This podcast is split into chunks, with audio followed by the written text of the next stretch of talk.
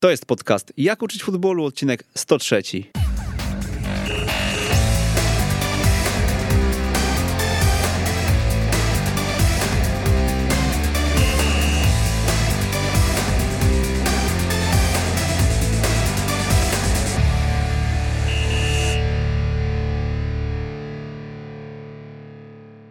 Jak uczyć futbolu, odcinek 103 przy mikrofonie Przemysław Mamczak. Witam serdecznie. Legia Warszawa kilka miesięcy temu przeniosła się do Książenic, y, do Legia Training Center, a on wtedy zrezygnował z pracy właśnie w Akademii Legii. Jest ze mną Piotr Kobierecki, do niedawna trener drugiego zespołu y, warszawskiej Legii. Dzień dobry, witam wszystkich. No, zrezygnował to może nie, nie jest najlepsze, najlepsze określenie, to po prostu pewna formuła się wyczerpała i idziemy dalej swoją, swoją stronę, jak najbardziej w bardzo dobrych, w bardzo dobrych relacjach. Y, nie mam jakiejś destynacji trenerskiej, do której bym podążał, chcę się, chcę się rozwijać, więc jestem teraz na troszkę innej ścieżce. Nie zdążyłem zadać pytania, ale tak zabrzmiało jakby cię wyrzucili, ale nie będziemy drążyć. Nie, to nie była taka sytuacja, aczkolwiek najważniejsze są, że jesteśmy w dobrych relacjach, mam cały czas kontakt z wieloma osobami, osobami z klubu, wszystkich dobrze, dobrze wspominam, po prostu to jest dla mnie wyjście ze strefy, ze strefy komfortu i zobaczymy, co za tym wyjściem z tej strefy komfortu na mnie czeka. No właśnie, 10 lat pracy w Akademii Legii za tobą, trzy Mistrzostwa Polski juniorów starszych, to wszędzie, gdzie e, czytamy coś w internecie na twój temat jest podkreślane, bo to jest chyba wyczyn, którego może ci pozazdrościć każdy inny trener, bo tak nikt, takich osiągnięć chyba nikt nie ma. Być może, być może nie. Kiedyś nawet to sprawdzałem, więc bodajże dwa ma trener stawowy i trener Skorża, o ile się, o ile się nie mylę, ale tutaj proszę mnie sprawdzić i zweryfikować.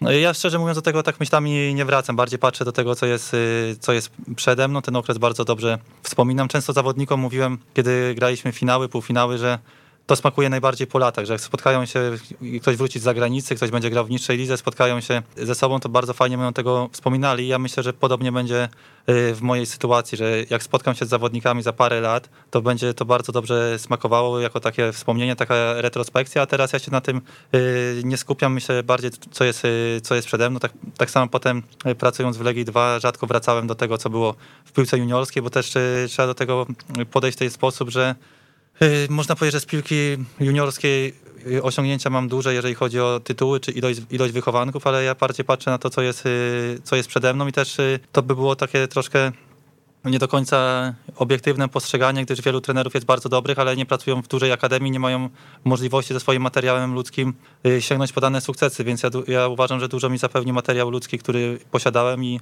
sztaby, z którymi współpracowałem. Mhm, to powiedz aktualnie czym się zajmujesz, bo wiemy, że niedawno dostałeś się na kurs UEFA Pro. Tak, y, dostałem się na kurs UEFA, UEFA Pro, więc y, otwierają się przede mną y, nowe możliwości, bo już w momencie rozpoczęcia kursu można prowadzić kluby pierwszej i drugiej ligi, ekstraklasy dopiero po zakończeniu, więc już wstępne rozmowy z poszczególnymi klubami miałem, może była jedna wiążąca propozycja, jednakże, jednakże na ten moment się nie zdecydowałem. Oczywiście czekam, aż się nadarzy jakaś odpowiednia dla mnie oferta i z przyjemnością podejmę pracę, a do tego jestem ekspertem w Polsacie, głównie od Ligi Holenderskiej, ale zdarza się też y, mecze eliminacji Ligi Mistrzów czy pierwszej ligi. Teraz najbliższy mecz będę miał Feyenoordu w weekend, a następnie bodajże w środę Turcja-Niemcy, bądź w czwartek. Mhm. No dobra Piotrek, to opowiedz, e, jak to się robi, żeby e, sięgać po Mistrzostwa Polski Juniorów, e, bo no, jak zdarzy się to jeden raz, no to, to można powiedzieć, ok, w jakiś sposób coś tam zadziałało, z kilka czynników się na to pewnie złożyło, no ale trzy mistrzostwa z rzędu z różnymi zawodnikami, no to już przypadek raczej nie jest. Oczywiście nie mam na to jakiegoś panaceum, złotego, złotego środka. Generalnie pracując wspólnie z osobami, które y, ze mną to tworzyły, mam tu na myśli cały sztab, w Legii jest dosyć y, rozbudowany. Mamy tą, mamy, to, mamy tą możliwość. Ja miałem tą możliwość, może taki, taki odcinek czasu będzie tutaj odpowiedni. Ja starałem się w obrębie struktury gry zespołu wykorzystać najlepsze Y, wartości prezentowane przez każdego zawodnika i żeby to stworzyć zespół, bo nie ukrywajmy, że teraz jest też pokolenie młodych ludzi, którzy są bardzo mocno ukierunkowani na, na siebie, więc ja chciałem y, w pracy z tymi zawodnikami zrobić y, taki manewr, który będzie ich rozwijał, a jednocześnie będzie tworzył zespół, czyli żeby oni się rozwijali indywidualnie, a miało to przełożenie na zespół, żeby to się działo w, jakiejś, w obrębie jakichś struktur, żeby oni szli do przodu jako jednostki, bo to, jest, to nie jest truizm, ale to jest najważniejsze i też nie ukrywajmy, że ja chcę osiągać wynik na poziomie juniora starszego, ale nie chcę, żeby to był wynik kosztem sposobu gry i kosztem rozwoju zawo zawodników, bo to jest odwieczne, yy, odwieczne pytanie, więc nie chciałem grać piłki jak to się teraz ładnie mówi w Hiszpanii, wertykalnej, tylko chciałem grać w piłkę rozwijającą zawodników, aczkolwiek y, też, żeby to prowadziło do osiągnięcia rezultatu, bo to jest podsumowanie piłki, piłki juniorskiej, więc wydaje mi się, że tutaj już wynik jest, y, nie jest najważniejszy, ale połączony z rozwojem jest istotnym aspektem. Mhm. Ostatnie dwa lata miałeś, y, miałeś możliwość też spróbować tych zawodników dostarczać już wyżej i, i, i przenieść ich na poziom seniorski. Dokładnie kilku zawodników też y, bardzo szybko przeskakiwało bezpośrednio z, z U19, z CLJ, wtedy to było U19, do, do, pierwszej, do pierwszej drużyny. Teraz miałem możliwość wprowadzać ich y, w arkana piłki, piłki seniorskie, bo druga drużyna to jest taki, można powiedzieć, pomost pomiędzy piłką seniorską a piłką młodzieżową, bo gramy, gramy w lidze seniorskiej, ja często grałem bardzo młodym, y, bardzo młodym zespołem. I przede wszystkim tutaj dużą, dużą kwestią było podejmowanie decyzji na boisku. Po pierwsze, szybsze podejmowanie decyzji, bo tempo jest inne. Po drugie, często bardziej pragmatyczne, bo się gra na przeciwko doświadczonych zawodników, którym jest łatwiej wykorzystać jakieś indywidualne błędy, tudzież błędy y, strukturalne, więc starałem się to y, połączyć i wydaje mi się, że szło to, szło to w dobrym kierunku. Mhm. Pytałem na Twój temat i takie zdanie padło. Dobry trener do osiągania rezultatów w szybkim okresie czasu, bo szybko wpływa na drużynę. Tutaj może, y, może nawiążę do tego, co wcześniej w pośredni sposób nawiążę do tego, co mówiłem wcześniej, iż ja staram się wykorzystać to, co jest najlepsze w danym zespole. Oczywiście pracując w piłce młodzieżowej są jakieś wartości nadrzędne, jeżeli chodzi o sposób gry i kulturę tej gry. W piłce seniorskiej trzeba być bardziej y, pragmatycznym. Ja generalnie, może to zabrzmi dwojako, nie mam jakiegoś określonego, ulubionego modelu gry. Dlaczego? Dlatego, że ja staram się wykorzystać to, co najlepsi mają, najlepsze mają zawodnicy. Oczywiście mówię to w postaci piłki seniorskiej, bo Y, w piłce, w piłce młodzieżowej to byłem nastawiony bardziej na atak pozycyjny, dominowanie z piłką, z piłką przy nodze, a teraz y, pracując w piłce seniorskiej chcę najpierw poznać zespół, poznać y, co kto, kim, kim dysponuje i wykorzystać to w przełożeniu na, na zespół, bo zawsze wiadomo, że w piłce trzeba działać szybko, jeżeli mówimy tutaj o poziomie seniorskim, więc czasami na poznanie, na wdrożenie swojego pomysłu, idei, ideo, y, wizji jest mało czasu, więc musimy adaptować się do tego, co mamy w jak najszybszym odstępie czasu, mieć z tego wymierne, wymierne korzyści, więc generalnie dopasowuję środki do zespołu, jaki posiadam. Mhm, no właśnie w podcaście Michała Kwietniewskiego, e, który gdzieś tam jeszcze, jeszcze przed naszą rozmową sobie mm, odświeżyłem, powiedziałeś, że może powiesz kontrowersyjnie, ale nie masz swojego trenerskiego DNA i swojej trenerskiej tożsamości, bo wszystko zależy od tego, jakie, e, do jakiej drużyny wchodzisz. Tak, oczywiście. Na, na, pewno jest powtarzalność w grze moich zespołów. Jeżeli patrzymy na piłkę juniorską, tak jak mówiłem, to był bardziej wysublimowany futbol niż y, często może mieć to miejsce w piłce seniorskiej. Znaczy, oczywiście zależy, kto, y, kto by to, co, jaki zespół by to był, bo też mogę tutaj gloryfikować, przedstawiać piękne wizje, że zawsze chcemy dominować, chcemy utrzymywać się przy piłce, chcemy, żeby o nas y, wszystko zależało. No tak, y, tak chce każdy, tylko to jest świat idealny, a wiemy, że nie zawsze z tym światem idealnym mamy, mamy do czynienia, więc ja staram się dopasować to, to co posiadam i do tego dopasować środki treningowe, a następnie, a następnie sposób, sposób gry. Oczywiście mam jakiś futbol, który jest moją wizją, jest mi, jest mi najbliższy, jednakże nie mogę tego robić kosztem, kosztem zespołu, który w najbliższym czasie będę prowadził. Muszę zobaczyć, y, czym ten zespół dysponuje, jakie są wobec mnie oczekiwania, więc nie jest tak, że w każdej drużynie, w której będę pracował, będę grał tak samo. To jaki futbol jest ci najbliższy? Tutaj oczywiście można kwieciście o tym opowiadać i być świetnym oratorem, jednakże oczywiście chciałbym, żeby zespół utrzymywał się przy piłce, e, żeby zespół dominował. To, co powiedziałem, powiedziałem wcześniej, tylko to są takie truizmy z jednej strony, bo e, to pięknie, pięknie brzmi jak chciałbym, żeby za mnie przemówił zespół, e, zespół, który będę prowadził w dłuższym odstępie czasu i on by przemówił, jaki jest mój, mi futbol najbliższy. Wtedy można w większym stopniu dopasowywać zawodników, czy też y, dobierać zawodników, jednakże to wiemy, że to jest y, skomplikowany proces i nie zawsze jest to dane.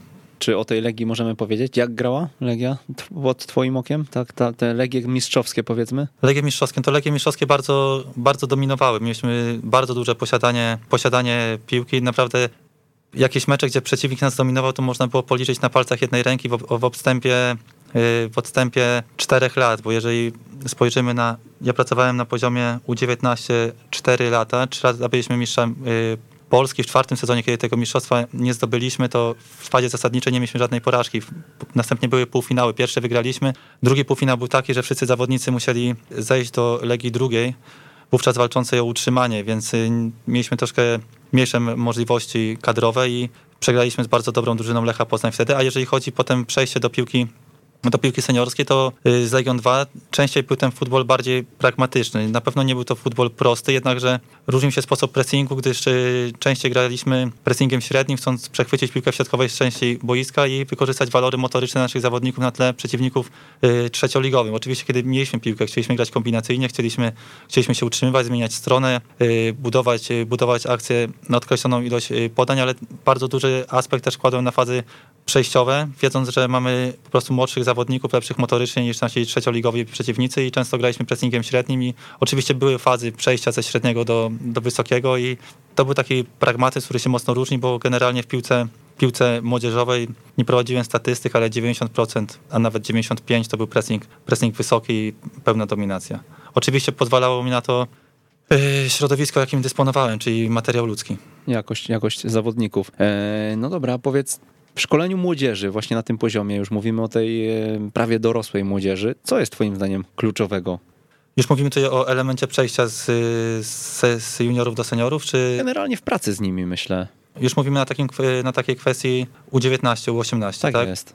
Czyli takich zawodników, jakich miałem też w dużej mierze w Legii 2. No to przede wszystkim tak, oczywiście zawsze doskonalenie aspektów takich jak technika, motoryka, taktyka. Bardzo ważną kwestią jest mentalność, ponieważ y, ci zawodnicy zaczynają prezentować już pewną y, wartość, jeżeli chodzi o o to, ile oni są warci na rynku transferowym. Dużo osób obok nich zaczyna się kręcić i często tutaj taka refleksja mi nachodzi, że to jak zawodnicy, czy zawodnicy grają na wysokim poziomie, w pewnym momencie decydują decyzje, jakie podejmują.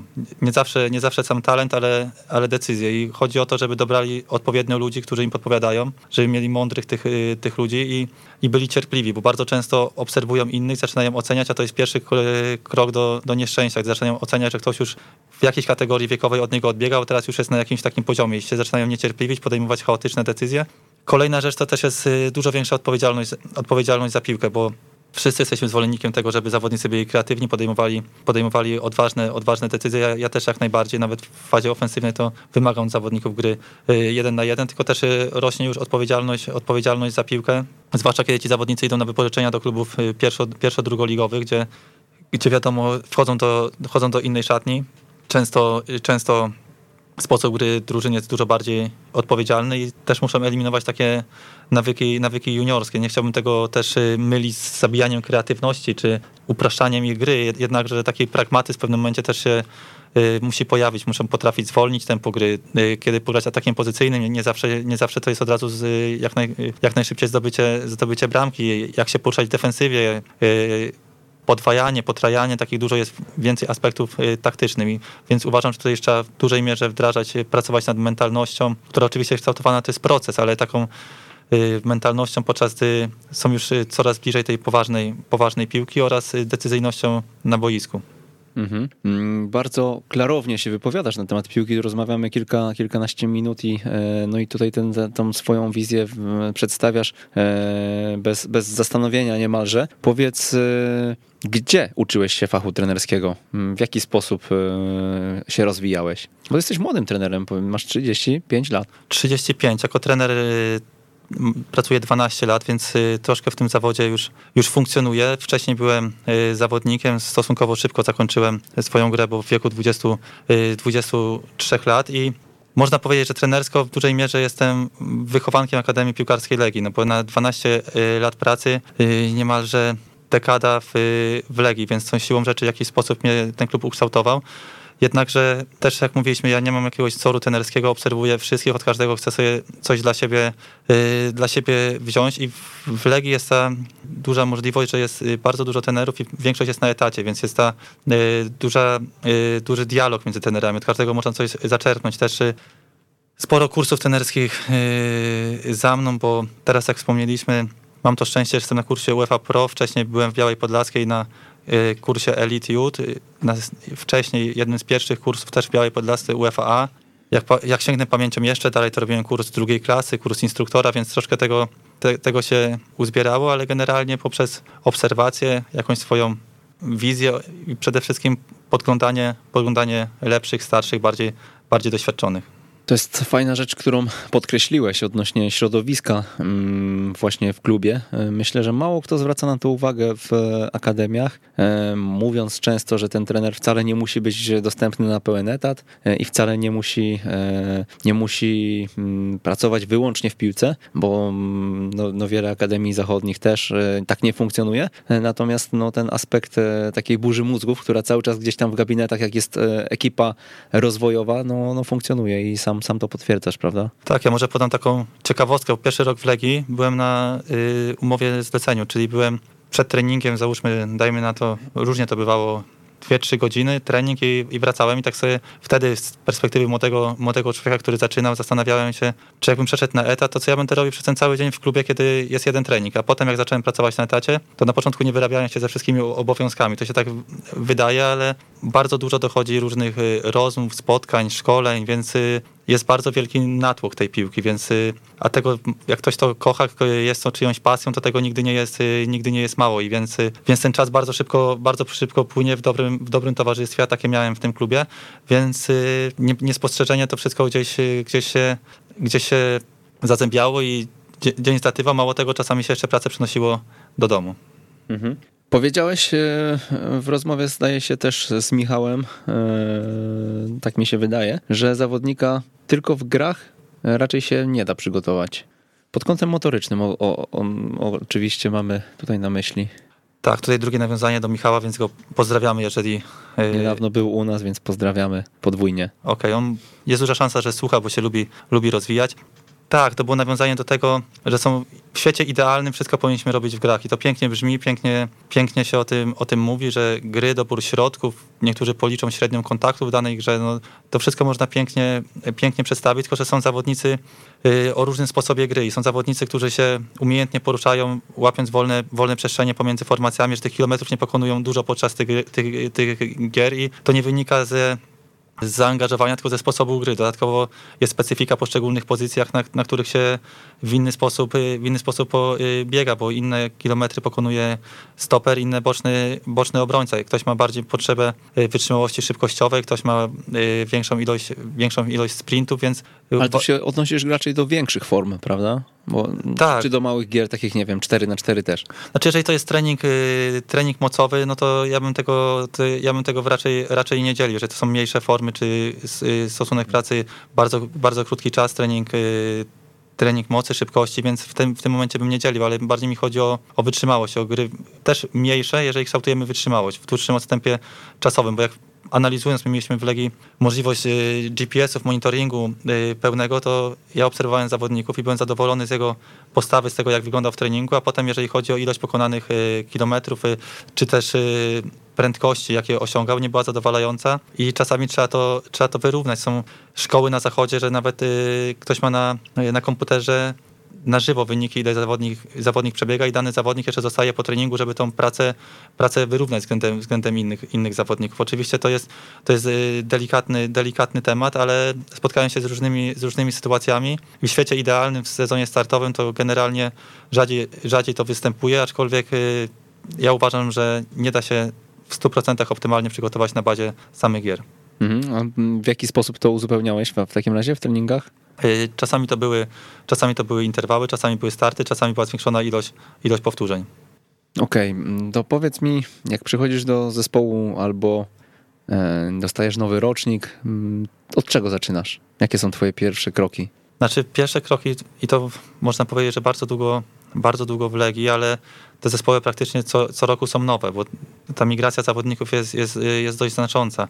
Może Legia dwa ostatnie lata była bardziej, bardziej hermetyczna, bo był kręgosłup, który się w mniejszym, stopniu, w mniejszym stopniu zmieniał, jednakże przede wszystkim zapoznanie się z materiałem ludzkim, jaki, jaki posiadamy, ale tu tak jak nawiążę do tego, że ktoś jest w klubie przez cały dzień i praca w grupie, jaką jest y, przykładowo była Akademia, to to, jest, to są rozmowy, więc na temat wszystkich zawodników troszkę, yy, trochę tego wiemy i też nikt nie może być ukierunkowany tylko na swój, twój, swój zespół, tylko obserwować to, co się dzieje niżej oraz, oraz wyżej. Ja generalnie zapoznaję się z materiałem ludzkim, jaki, jaki posiadam, zapoznaję się z, z tym, jak ten zespół funkcjonował, jak ten zespół wyglądał i tak można powiedzieć, że od, od, tego się, od tego się rodzi i potem implementuję to, co uważam, że da najlepszy efekt danej, danej grupie.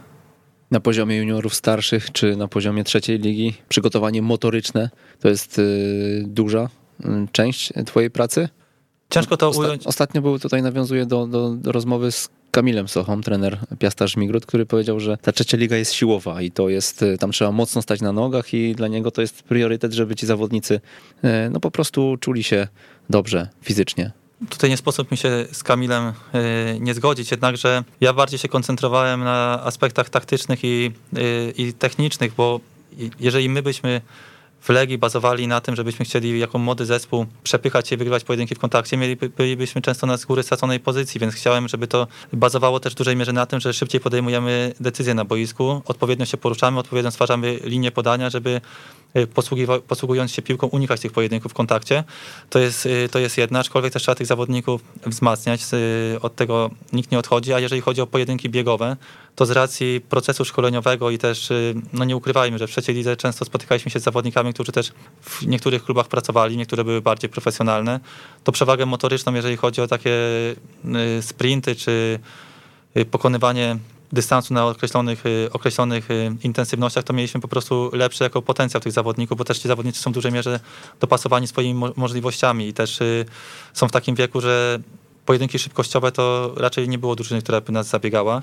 I tutaj się w dużej mierze koncentrowałem nad decyzyjnością tych chłopaków, bo też unikanie pojedynków w kontakcie to też jest sposób przyjęcia piłki, ustawienie się względem przeciwnika, stworzenie linii podania przez, y, przez y, partnera, czy podanie na trzeciego zawodnika, więc to jest, to, jest, y, to jest proces, ale też odpowiedzialność za piłkę, bo ochrona piłki, takie mówiąc kolokwialnie, zastawianie się przed przeciw, przeciwnikiem, to też są istotne, istotne elementy, ale bardziej koncentrowaliśmy, żeby nasz sposób gry i szybkość operowania piłką, co się z tym wiąże, technika użytkowa pozwalała nam minimalizować te pojedynki w kontakcie. W którą stronę twoim zdaniem zmierza Akademia Legii? No to już teraz y, nie do mnie pytanie, ale wydaje mi się, że tam są odpowiednie osoby na y, odpowiednim miejscu, jeżeli powiem o Jacku Zielińskim, bo uważam, że użyję przynośni pod batutą tego dyrektora, to y, Akademia będzie szła w bardzo dobrą, w bardzo dobrą stronę, jeżeli będzie miał możliwość działania. Drugą osobą jest Piotrek, Piotrek Urban, więc też jak najbardziej jak najbardziej na plus Piotrek. Do tego y, też dużą cegiełkę do tego włożył Radek Mozyrko, wcześniej, wcześniej Jacek Mazurek, więc y, uważam, że podwaliny są naprawdę, naprawdę dobre. Y, klub chce korzystać z tych zawodników, stworzył im świetne warunki do pracy, są bardzo, bardzo dobrzy trenerzy i to też nie mówię przez kurtuazję, tylko uważam, że jest dobry materiał ludzki, jeżeli chodzi o trenerów duże środki finansowe idą na sztaby, bo to nie jest tak, że trener jest od wszystkiego, tylko jest, czy są analitycy, czy fizjoterapeuci, czy, czy asystenci, więc uważam, że to idzie w dobrą stronę, aczkolwiek też y, Przyznam, y, przyznam szczerze, że troszkę jestem od tego obecnie, obecnie dalej. Koncentruję się bardziej na takich y, rozgrywkach seniorskich, z zespołów juniorskich. Złapałem się na tym, że jestem z kolegami w kontakcie, ale tak nie licząc najstarszej celiotki, to nawet nie sprawdzam wyników od U17 w dół, że mówiąc, wszystkim kibicuję, życzę jak najlepiej, tylko po prostu sam się na tym złapałem, że to mnie mnie interesuje. Mhm. E, no dobra, powiedz, to jeszcze zakończę ten wątek. E, rozumiem, że też to nie jest dla ciebie codzienność może, ale mm, jak w perspektywie Polski e, oceniasz właśnie to, co się dzieje w Legii względem innych akademii, bo był taki moment, że był Lech, Zagłębie, Legia. Od jakiegoś czasu trochę tutaj się więcej na, e, na horyzoncie fajnie pracujących akademii pojawiło. Natomiast no, dzisiaj ośrodek w Książenicach i e, kadra trenerska, która jest e, co roku jeszcze wzmacniana, jeszcze, jeszcze dopalana tutaj, no nie, nie mówiąc o twoim odejściu, ale, ale, ale jest, jest oczywiście cały czas jakaś rotacja, prawda? Tak jak powiedziałeś, jest to kadra, która może się w pełni skupić na, na tej pracy. Czy Legia odskakuje dzisiaj innym? Jak myślisz? Można, można tak powiedzieć? Powiedzieć? Nie używam słowa odskakuje. Wydaje mi się, że podąża w, dobry, w dobrym kierunku. Jednakże zrobił się mały, można powiedzieć, taki wyścig tych akademii, bo to nie tylko Legia inwestuje w bazę, może na taką hmm. skalę tylko Legia, ale inne akademie nie próżną. Ja pamiętam, jak przychodziłem do Legii, jako trenerzy robiliśmy scoutingi. Jeździliśmy po całej Polsce i robiliśmy, yy, robiliśmy scouting zawodników, to inni skauci, też zapewne trenerzy, to byli y, trenerzy z Lecha Poznań, a teraz y, każdy region ma swoich, y, swoich scoutów. Teraz jest bardzo ciężko wyciągnąć z Podlasia zawodnika, bo jest Jagiellonia, do, którego czuje ten chłopak większe przywiązanie. Jest, jest Zagłębie, Zagłębie Lubin, są kluby na Śląsku, czy w Małopolsce, czy, czy na Pomorzu, więc tych klubów jest teraz znacznie, znacznie duże, więcej. Dużo bardziej inwestują w w Akademii. Tutaj też uważam, że y, bardzo dobry ruch ze strony y, Związku Piłkarskiego, że powstały CLJ, bo to jest naprawdę y, klucz, bo tak naprawdę ja pamiętam, jak pracowałem w młodszych kategoriach wiekowych, to czekaliśmy na na przerwę między rozgrywkami, żeby grać poważne mecze. Z całym szacunkiem na przeciwników, jakim mieliśmy widzę, ale graliśmy y, mecze na terenie województwa i dopiero takie mecze z typu z Lechem, Poznań, Śląskiem, Wrocław, Lechią, Pogonią, no Pogonią trochę rzadziej względów logistycznych wtedy, ale mogliśmy grać w przerwie zimowej, tudzież w przerwie, przerwie letniej, która była bardzo, bardzo krótka. Teraz te mecze są codziennością, my już o tym nie pamiętamy, ile to dobrego, dobrego wniosło. No ja, ja jeszcze pracowałem Y, na poziomie U19, to były dwie grupy celiotki. Teraz yy, związek poszedł za ciosem i jest jedna grupa celiotki. Więc uważam, że to ma dużo bardziej płynne przejście yy, do piłki y, do piłki seniorskiej, bo potem pracując w trzeciej lidze uważam, że trzecia liga to jest dużo trudniejsza, nieporównywalnie trudniejsza gra niż y, w poziomie celiotki poprzez przeciwników i może mniej wysublimowany sposób gry, ale naprawdę trudni, trudni rywale. Uważam, że dzięki temu, że to środowisko jest cięższe na co dzień, łatwiej, łatwiej jest przejść. Coraz więcej jest turniejów zagranicznych, sparingów zagranicznych. Świetny y, krok UEFA z Młodzieżową Ligą Mistrzów, więc to, to wszystko y, ma bardzo duży wpływ, bo środowisko niezwykle istotne jest w rozwoju. To jedno to, co zaoferuje klub, jeżeli chodzi o bazę, drugie to, co zaoferuje klub, jeżeli chodzi o y, kadrę szkoleniową, a trzecie to jest środowisko, jakie, jakie stwarzamy sobie i tutaj jako już y, większe instytucje typu, typu związek. Wspomniałeś Młodzieżową Ligę Mistrzów, to musimy o ten wątek zahaczyć, bo e, ty miałeś przyjemność pograć w tej Młodzieżowej Lidze Mistrzów, prawda? Tak, 8, y, 8 spotkań, dwa razy po cztery, po cztery mecze w dwóch sezonach.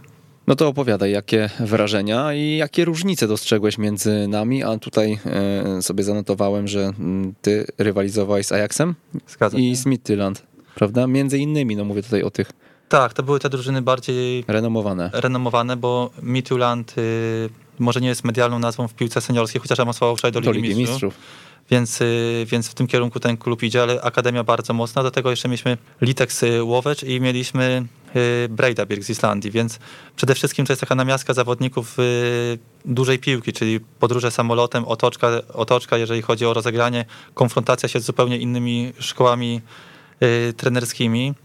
Jeżeli miałbym zaznaczyć y, jakieś y, aspekty, które by nas bardzo mocno dzieliły, to y, może bardziej jako taką ciekawostkę powiem, że na przykład jak Mitulan do nas przyleciało na mecz, to nawet nauczycielu, nauczyciele byli z zawodnikami, żeby nie tracić okresu, okresu, okresu w szkole. Zespół do bólu pragmatyczny, bardzo ukierunkowany na stałe fragmenty gry, na powtarzalność w grze. Zespół, z którym się bardzo niewygodnie Y, niewygodnie grało, bardzo dobrze poukładany, a jeżeli chodzi y, Brejda, Birki, Litex zdominowaliśmy, Litex bardziej były takie jednostki, jeżeli chodzi o aspekty taktyczne, to jeszcze troszkę y, zespół może jeżeli chodzi o jednostki trudniejszych, nie mieliśmy rywali w półfinałach czy finałach y, Mistrzostw Polski, ale organizacyjnie uważam, że topowe kluby w Polsce były lepsze, podobnie od Breda Big. A Ajax Amsterdam często bardzo gloryfikujemy to, co jest y, na zachodzie, zapominając o tym, co mamy dobre, bo tak to jest popularne, żeby chwalić y, wszystko, co nie, jest, co nie jest nasze, a tak naprawdę pierwszy mecz z Ajaxem przegraliśmy, będąc drużyną słabszą, mieliśmy problemy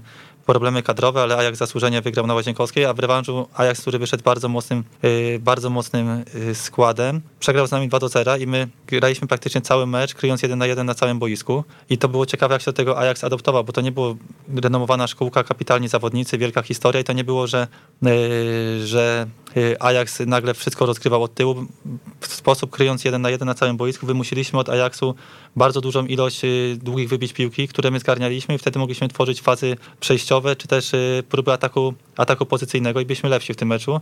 I ten mecz też pokazał, że to nie jest tak, że ktoś do bólu ma jakąś swoją y, filozofię i tylko, i tylko to preferuje, nigdy od tego nie odchodzi, bo tak jest na zachodzie. Tak nie jest na zachodzie. Y, koledzy, tutaj jeszcze nawiązując y, do Legii, skoro przy tym wątku jesteśmy, byliśmy na, byli na stażu w Barcelonie w grudniu i zespół, nie chcę skłamać, U16 czy U17 przygotował się do bardzo ważnego meczu ligowego i ćwiczył dłuższe wybicia piłki, ponieważ wiedział, że y, przeciwnik podejdzie wysokim, wysokim pressingiem. Ja nie mówię, że to jest dobre, absolutnie, tylko chciałbym zaznaczyć, że to nie jest tak, że gdzieś, gdzieś, są, y, od, y, gdzieś są reguły, gdzieś jest y, jakaś tożsamość i nigdy od tego się nie odchodzi. Bo to się bardzo łatwo, jak ktoś przyjedzie z zagranicy i pięknie o tym opowiada, to my, to my w to ślepo wierzymy, nie szanując tego, co mamy. A naprawdę, a naprawdę często mamy bardzo dobrych trenerów, dobrych, dobrych specjalistów od, od piłki, zdolnych zawodników. Oczywiście tam są, można teraz wyciągnąć, że jacy tam zawodnicy przychodzą, jakie, jakie pieniądze za nich są. Oczywiście, że na swoją markę zapracowali, ale często nasi zawodnicy początkowym kategorii wiekowej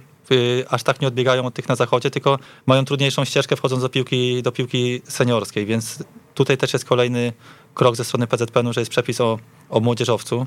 Można mieć różne, różne y, podejście do tego, do tego tematu, ale na pewno tym chłopakom pomaga. Tak jak y, mówiłem, że rozmawialiśmy, że jestem ekspertem w Polsacie, teraz miałem możliwość komentować mecz z Gdyni, Arka kontra GKS Tychy i Biegański i Młyński, to byli to są czołowi zawodnicy swoich drużyn. To nie są zawodnicy, którzy grają, bo są młodzieżowcami. Oczywiście y, to jest tak, że wymusza, wymuszane jest na nich większe zaufanie na, tre, na trenerach, ponieważ muszą ci młodzieżowcy grać, ale oni się bronią swoją, swoją piłkarskością, bronią się tym, co dają, dają da, dla drużyny, a wiadomo, że trzeba okrzepnąć, to potrzeba trochę tych, trochę tych minut i, i to jest trafione, więc y, ja bym, ja bym odchodził od takiego gloryfikowania tego wszystkiego, co jest, y, co jest piękne gdzieś, gdzieś na zachodzie. Oczywiście trzeba czerpać, tam też wiele rzeczy robią lepiej od nas, ale też szanujmy to, gdzie jesteśmy, co robimy, bo bo naprawdę często, y, często nie, nie odbiegamy, a jesteśmy wychowywani w takiej kulturze i to potem przechodzi, przechodzi na zawodników, nim się, nim się czasami rodzą jakieś kompleksy wobec tego, co jest, co jest na, na zachodzie. Tutaj często trenerzy y, jeżdżąc z polskimi drużynami na turnieje zagraniczne, y, mówili, że najgorszy mieli początek i potem się rozegrali. I to troszkę też wynika z tego, że oni zawodnicy w młodszych kategoriach dopiero zobaczyli, że można rywalizować, że to wcale nie jest tak przedstawiane, a my strasznie lubimy gloryfikować to, co jest za szybą.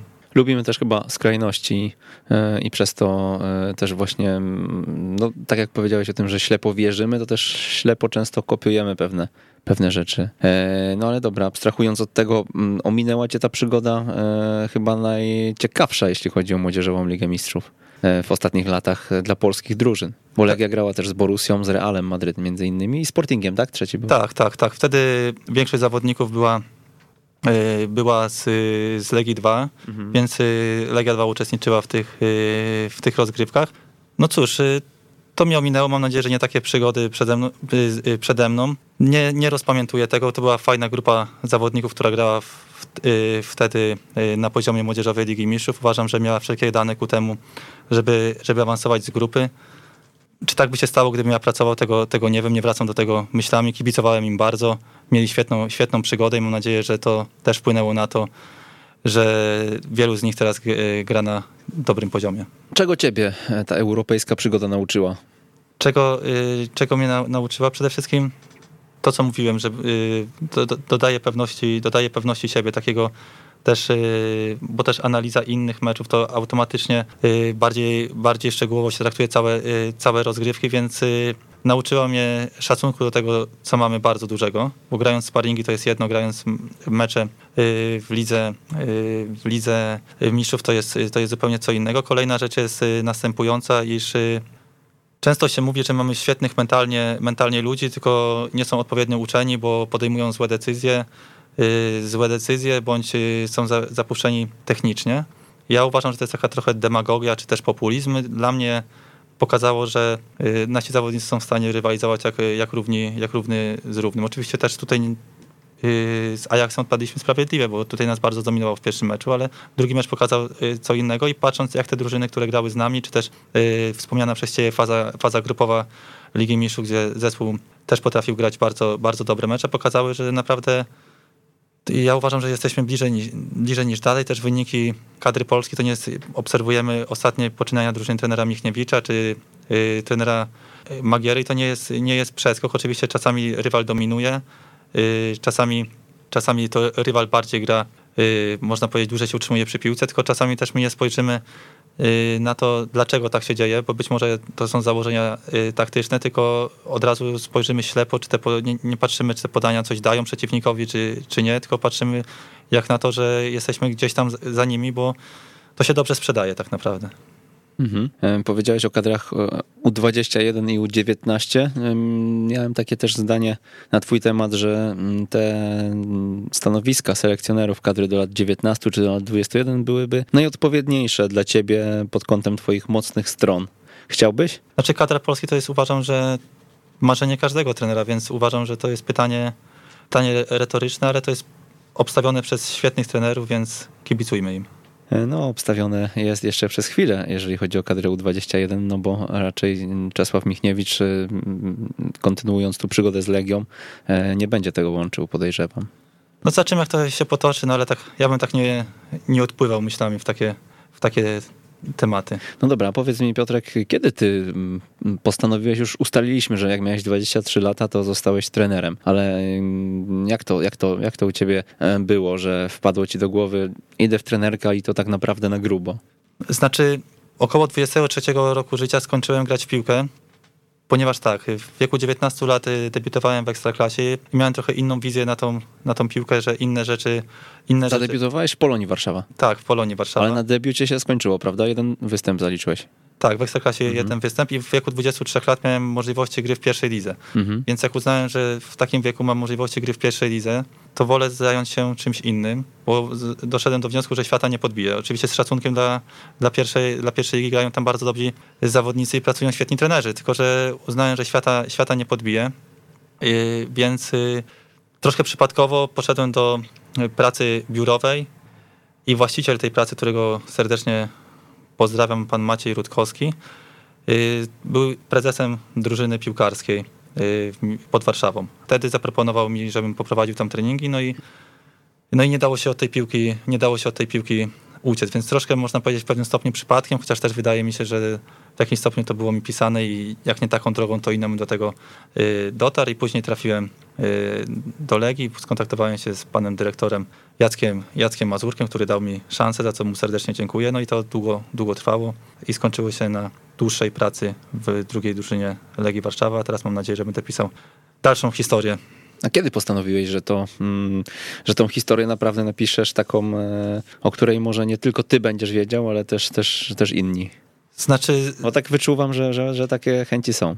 No, są oczywiście, ale takich trenerów jest, jest, jest mnóstwo, więc y, ja mam pasję, chcę się w tym realizować, ale życie to zweryfikuje. Też miałem, miałem cel, że będę że będę zawodnikiem y, wysokiego poziomu i, to, i, też, y, i też taka była pasja i życie to zweryfikowało w taki, a nie inny sposób. Więc kiedy zacząłem prowadzić nawet z tymi dziećmi, czułem, że to mnie, to mnie pochłania i, i chciałem iść za ciosem, mówiąc kolokwialnie. I tak też z, zrobiłem, zaprowadziło mnie do tego miejsca, w którym jestem teraz. Uważam, że początek miałem owocny, ale mam nadzieję, że najlepsze, a na pewno najtrudniejsze przede mną.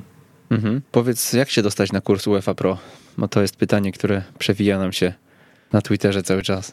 Znaczy ja nie mam żadnego panaceum, jak się dostać na kurs UEFA Pro, to jest mój trzeci kurs Białej Podlaskiej. Wcześniej, jak mówiłem, miałem kurs UEFA A, jeden z pierwszych w tej szkole, yy, jaki się odbywał. Yy, kurs Elite Youth i za trzecim razem udało mi się dostać na kurs yy, UEFA Pro, więc jedyne, co mogę powiedzieć, to będzie troszkę takie trywialne dla niektórych, ale po prostu byłem cierpliwy i, i aplikowałem, rozwijałem się jako trener, prowadziłem drużyny. Chciałem, żeby te drużyny jak najlepiej grały, osiągały jak najlepsze, jak, jak najlepsze wyniki, ale złotego środka nikt nie ma, bo też czekałem w dużym napięciu na, na wyniki, czy się dostanę, czy nie. Udało się, z czego się niezmiernie, niezmiernie cieszę, ale po prostu byłem, byłem konsekwentny, chociaż wiem, że niektórzy zapewne starają się dłużej, dłużej niż ja. Rok temu byłem też e, zaproszony na, na egzaminy. E, dostali się inni, inni trenerzy. Mi przyszło, za, mam nadzieję, zadebiutować na kursie tym, w tym roku, bo się jeszcze nie rozpoczął. Zapewne będzie miało to miejsce niebawem, więc się bardzo, bardzo z tego cieszę, ale no, pana całą to chyba nikt nie ma. Mhm. E, jak oceniasz poziom w ogóle szkolenia w Polsce i kim ty się inspirowałeś? Może, mm, nie wiem, czy z Polski może jest, jakiś trener, którym, który tak wywarł na, na ciebie wpływ, czy może jakiś taki zagraniczny menedżer, e, o którym warto powiedzieć, czy nie wiem, czy e, może jakieś źródło inne, książkowe?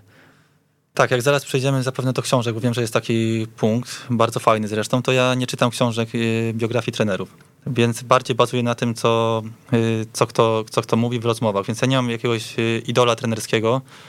Y, u jednego trenera mi się podoba, jak drużyny bronią, u jednego, jakie ma do nich podejście mentalne, u innego, jak drużyny atakują. Na mnie największy wpływ wywierały osoby, z którymi miałem bezpośredni, bezpośredni kontakt które mnie inspirowały w jakiś sposób. I tutaj już kiedyś o tym mówiłem, może, może powtórzę. Tutaj bardzo bardzo miło wspominam Jacka Mazurka, który dał mi, dał mi szansę w Legii. Zawsze mogłem na niego, na niego liczyć. Też dużo dobrego, bardzo dużo dobrego dla tego klubu zrobił. Y, bardzo duży na mnie wpływ miał i też jestem mu wdzięczny obecny dyrektor y, Akademii Legii Jacek Zieliński. Uważam, że to jest świetna postać, jeżeli chodzi o to, jakim jest specjalistą od piłki nożnej, jakim jest, jakim jest y, człowiekiem.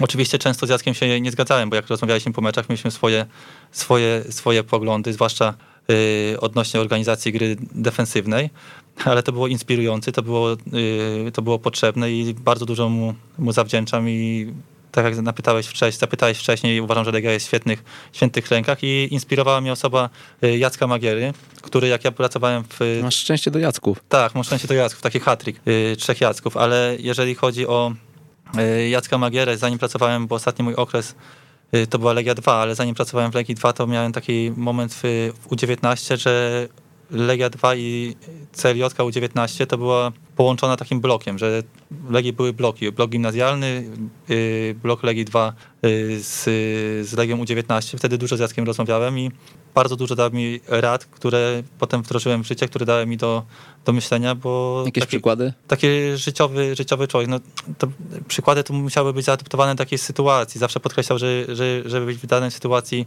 y, sobą i, i to jest, można powiedzieć, takie wyświechtane. Ja nie lubię takich że ktoś coś powtarza i to się słyszy, no bo to chodzi też o to, jak, w jakiej sytuacji jest to wypowiedziane, w, jakim, w jakim kontekście, bo tak mówiąc same takie suche cytaty, to jest taka kanapka z serem plus ser. Ktoś powie, że znowu to samo, ktoś to już, ktoś to już yy, słyszał, ale dużo mi dały takie rozmowy z Jackiem, takim mentorem największym uważam, że Jacek Zieliński, Jacek Magiera, Jacek Mazurek jak najbardziej.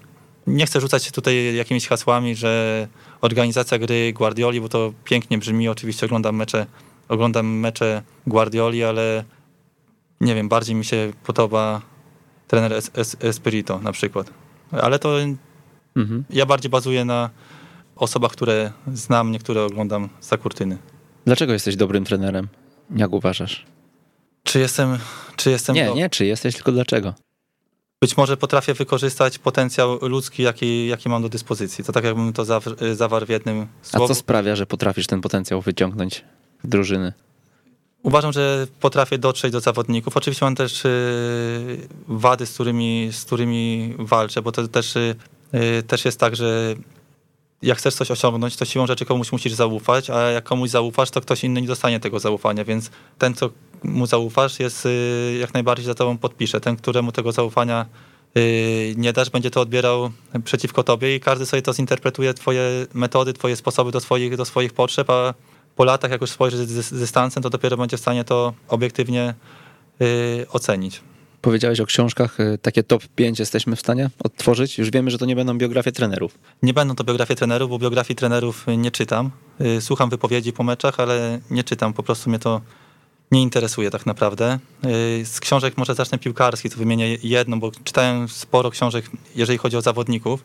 Mm, wcześniej jako młody, młody, młody chłopak, teraz, y, teraz rzadziej to robię, ale jest mój idol sportowy, mam takiego jednego, jakbym miał wymienić, to jest Zlatan Ibrahimowicz, więc y, ja Ibra to jak, naj, jak najbardziej to jest ta lektura, którą bym, y, którą bym polecił, ale jestem w tym bardzo subiektywny, bo mam słabość do niego jako do, do człowieka, tym no, bardziej... Klasyka, ale fenomenalna książka i biografia, jedna z lepszych biografii piłkarskich pewnie w ostatnich latach. Tak, i świetny materiał jest na, na YouTubie, jak Zlatan zaczynał jeszcze, jak grał w Szwecji drugiej lidze i to pokazuje jego osobowość, bo teraz oczywiście ten wizerunek jest w dużej mierze kreowany, ale wcześniej on był taki naturalny i pokazywał swoją taką pewność siebie, taki bunt. Ja, ja się tym y, człowiekiem inspiruję, chociaż też staram się trochę inne podejmować decyzje i no i jestem na zupełnie innym pułapie, więc, y, więc piłkarskich y, jakichś periodyków więcej nie, więcej nie wymienię. Kolejna którą już wymieniałem tutaj w nawiązaniu do Michała Kwietniewskiego, z którym też miałem audycję, to jest potęga podświadomości, to jak sposób myślenia wpływa y, na nas jako, jako na ludzie, kształtujemy swoją y, rzeczywistość poprzez też odpowiednie, odpowiednie nawyki czy wizualizację, więc to Marfiego, więc to, y, to polecam. Kolejna książka, tutaj taki autor wyświechtany, znaczy bardzo bardzo prestiżowy, bo Pablo Coelho, taki, ale tutaj nie powiem alchemika, o którego pewnie wszyscy myślą, że, że wymienię, czy też Pielgrzyma, czy Weronika postanowiła umrzeć, bo te książki, te książki oglądałem, ale zwycięzca jest sam. I to tak, żeby zawrzeć jakoś y, krótko, tak y, bardziej y, lapidarnie przesłanie tej książki, to jest to jest spotkanie w Cannes wielu osób ze szczytu różnych, różnych branży i generalnie przesłanie jest takie, że najpierw za wszelką cenę chcemy coś osiągnąć, potem gdy to osiągniemy, chcemy jeszcze więcej, że to, to co nam się wydawało, że będzie super, to chcemy jeszcze więcej, jeszcze więcej, czy to jest blisk, sława, czy to są pieniądze, a gdy to wszystko już mamy, to tęsknimy za tym prostym, zwykłym życiem, bo się w tym zatracamy, więc tutaj y, tą książkę bym zdecydowanie polecił. Kolejna, kolejna pozycja. Pozycja, tak, to będzie pan Grzesiuk i Boso, ale w Ostrogach. To polecam, bo to jest y, taka Warszawa, nie chcę się pomylić, bo to na pewno ktoś sprawdzi. Warszawa lat 30. I, i człowiek taki, można powiedzieć, krnąbrny, niepokorny, nie, nie strojący od uciek życiowych, który się tego, tego nie wstydzi, aczkolwiek bardzo charakterny, wierzący w swoje, swoje, swoje wartości, w swoje jakieś y, rzeczy, które wierzy, które wyznaje i to też pokazuje, jak ten człowiek y, nie ma kompleksów, i, bo często największym kompleksem jest to, że my się boimy swoich wad. A on o tym jasno mówił, a do tego miał wartości, których się mega mocno trzymał i to taka y, dawna, dawna Warszawa, Czerniaków. Ja lubię takie, takie klimaty, więc jak najbardziej polecam. I ostatnia, chciałem jakąś lekturę, a ja lektur nie czytałem za bardzo, tak zacząłem czytać bardziej jak skończyłem skończyłem maturę, bardziej na, na studiach czytałem i teraz. Jak już nie trzeba było, tylko tak. można było. No i to właśnie tak jak y, krnomna dusza, jak coś trzeba, to się tego, to się tego nie robi, ale y, z lektur Zbrodnia i kara Dostojowskiego, tam za, y, motyw zabójstwa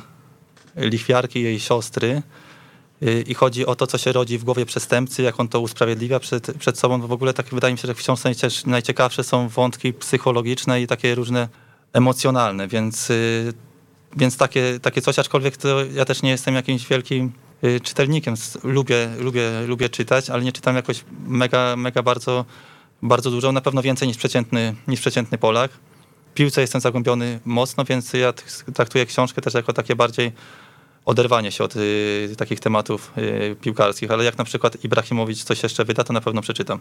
Zbrodnia i kara to tak często jest y, na mm, szkoleniach profesora Chucińskiego i Tomka Wilczewskiego, y, jako właśnie takie pokazanie tego rozliczenia się ze zbrodnią. Y, no i we współczesnej pedagogice o tym, o tym też gdzieś tam pisali. A powiedz, bo tak dzisiaj przyspieszona trochę audycja, chociaż ty na tyle, na tyle tutaj elastycznie i, i, i, i energicznie tą rozmowę można z tobą poprowadzić, że mm, idzie nam dosyć płynnie, natomiast e, mm, losowanie Ligi Mistrzów za chwilkę, więc e, z anteny Radia Weszło FM będziemy musieli zejść. Powiedz, gdybyś miał tak szybciutko w skrócie opowiedzieć o trzech rzeczach, które każdy trener powinien zrobić przed treningiem, w trakcie treningu i po treningu. Po, po trzy rzeczy do każdego, e, jakbyśmy sobie tak przypasowali, ale to tak, no nie musi być to trzy, tylko może być pewnie w jednym dwie, w drugim cztery, jak będziesz chciał. Znaczy tak, y, nie chciałbym wymieniać w punktach, bo generalnie przed treningiem podstawą jest temat treningu, co chcemy zrealizować i potem dobór y, środków to, to oczywiste, ale też y, kwestia jak to wpasować, żeby te środki miały odzwierciedlenie motoryczne, żeby to było spójne, czy mamy dany, dany temat, że kształtujemy moc, czy wytrzymałość i tutaj też Jedna rzecz, którą w dużej mierze w Akademii wdrażaliśmy, jak był dyrektor Mozyrko, że i to, i to nie jest częste, ale tak jak mówiłem na przykładzie Legii drugiej, gdzie mieliśmy wprowadzać zawodników do Legii pierwszej, to siłą rzeczy byli zawodnicy, którzy byli priorytetami, że oczywiście każdego traktowaliśmy z, z, odpowiednią atencją, ale byli zawodnicy, którzy stwarzali większe możliwości, y, żeby klub na nich, y, z nich miał profity w przyszłości, więc też staraliśmy się dobrać te środki, które będą w najlepszym stopniu rozwijali zawodników z największym potencjałem. Oczywiście to nie było tak, że inni byli traktowani marginalnie, no bo, no bo nie, ale to było też, że przede wszystkim temat, dobór środków y, motorycznych i, i też, żeby w tych aspektach się rozwijali najlepiej dani zawodnicy. Jeżeli na przykład widzieliśmy, podam przykład, nie wiem, środkowy pomocnik, bardzo kreatywny i y, miał problem z podaniem otwierającym, mimo że był kreatywny, że jakoś y, ostatnio mu to nie wychodziło, nie wychodziło w meczach, to dobieraliśmy środki, żeby było więcej gier, że on ma możliwość y, ten aspekt ćwiczyć. Na przykład odpowiednie zachowania, nie wiem, poruszanie w polu karnym skrzydłowych, dziewiątki, dziesiątki, współpraca. To były gry z elementem finalizacji w większym, w większym stopniu i to było takie ukryte, jeżeli chodzi takie drugie, drugie dno treningu, można tak powiedzieć. W trakcie treningu. W trakcie treningu, no to oczywiście progresja i regresja tych założeń, które, które, które mamy i też yy, bodźcowanie emocjami. Gdy, jest, gdy są za małe, trzeba było podkręcić, czasami uspokoić, więc... W jaki sposób? Yy, gdy były za małe, to sposób jest bardzo oczywisty. Chociaż czasami to były różne metody, nie, nie, było, nie było to takie krzykiem, chociaż tak też się zdarzało. Głośna motywacja. No tak, nie, nie zawsze, ale, ale w, y, w, dużym, w dużym stopniu, a czasami po prostu też y, jakaś rozmowa w trakcie, w trakcie treningu, jakaś przenośnia, bo to yy, wszystko na to, na to wpływało. Co jeszcze? I też dużo bazowałem na, decyzy, na, de, na, decyzyjności w trakcie, w trakcie treningu, czyli na przykład zdjęcie zawodnika w trakcie jakiejś gry i zadawanie pytań, ale też nie popadałem w skrajności. To nie było tak, żeby na przykład, nie wiem, jest gra y, mocowa półtorej minuty, ja zdejmuję zawodnika i z nim rozmawiam, dlaczego tak podjął taką decyzję albo nie, albo jest chwila przerwy. Jak była taka, taka możliwość, a po treningu to takie najważniejsze jest pytanie, co mogłem zrobić lepiej, albo co bym zrobił inaczej, bo to, bo to, bo to rozwija. Więc y, nie chciałbym na siłę wymieniać takich punktów, żeby nie być takim. Ja myślę, że idealnie to podsumowałeś. E, w zasadzie no, do tego zmierzałem, żeby właśnie takie konkrety uzyskać. A powiedz y, jeszcze, mm, czy piłkarska przygoda pomogła ci w jakiś sposób? Dobrze, że nazwałeś przygodą.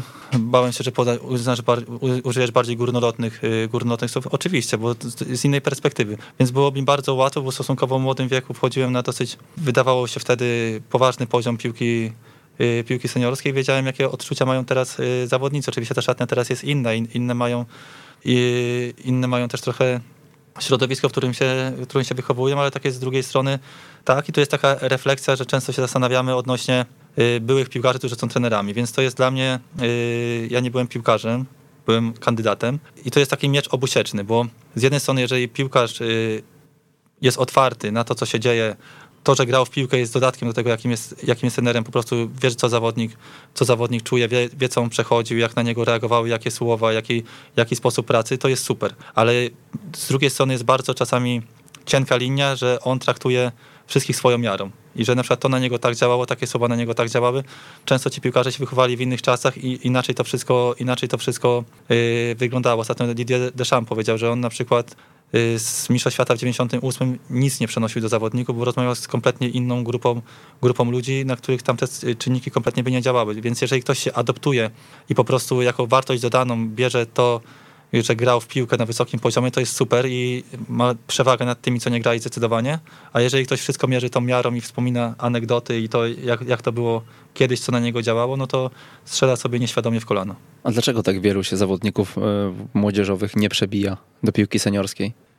I tutaj wrócę do tego, co mówiłem wcześniej, czyli to jest najczęściej y, mentalność, bo jeżeli jesteś głaskany, bo na ogół do poważnej piłki seniorskiej najszybciej trafiają ci teoretycznie na początek, y, ci co się najbardziej wyróżniali siłą rzeczy, więc jeżeli są głaskani, za wszystko chwaleni i potem przychodzi zderzenie z rzeczywistością na takiej zasadzie, że już nie są najważniejsi, są oczkiem w głowie, nie są najważniejsi. I często jest tak, że y, nie grają, więc jeżeli nie doświadczyli tego w trakcie kariery, przepraszam, w trakcie przygody, no to potem jest ciężko się do tego do tego za, zaadoptować i też y, brakuje często, wydaje mi się, podejścia indywidualnego, chociaż też jest, coraz też sztaby są coraz szersze, zawsze ktoś, znaczy zawsze, często ktoś w sztabie jest, że odpowiada za tych, za tych młodych ludzi, bo też ja nie jestem zwolennikiem, żeby ich jakoś nadmiernie głaskać, ale też y, trzeba minimalny parasol ochrony, przynajmniej na początku, nad, nad nimi y, rozkładać, żeby, po, żeby to pomogło im się wdrożyć.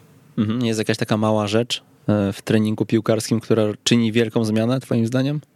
Ja tutaj nie, jakiegoś, tak jak już mówiłem wcześniej, złotego, złotego środka nie mam, aczkolwiek jeżeli będziemy przygotowani do treningu, tak jak mówiłem wcześniej, nie tylko na, na, grupie, ale też na jednostkach, to na pewno w dużej mierze, w dużej mierze pomoże i jeżeli będziemy mieli pasję, to ta pasja będzie przekładała się na zawodników.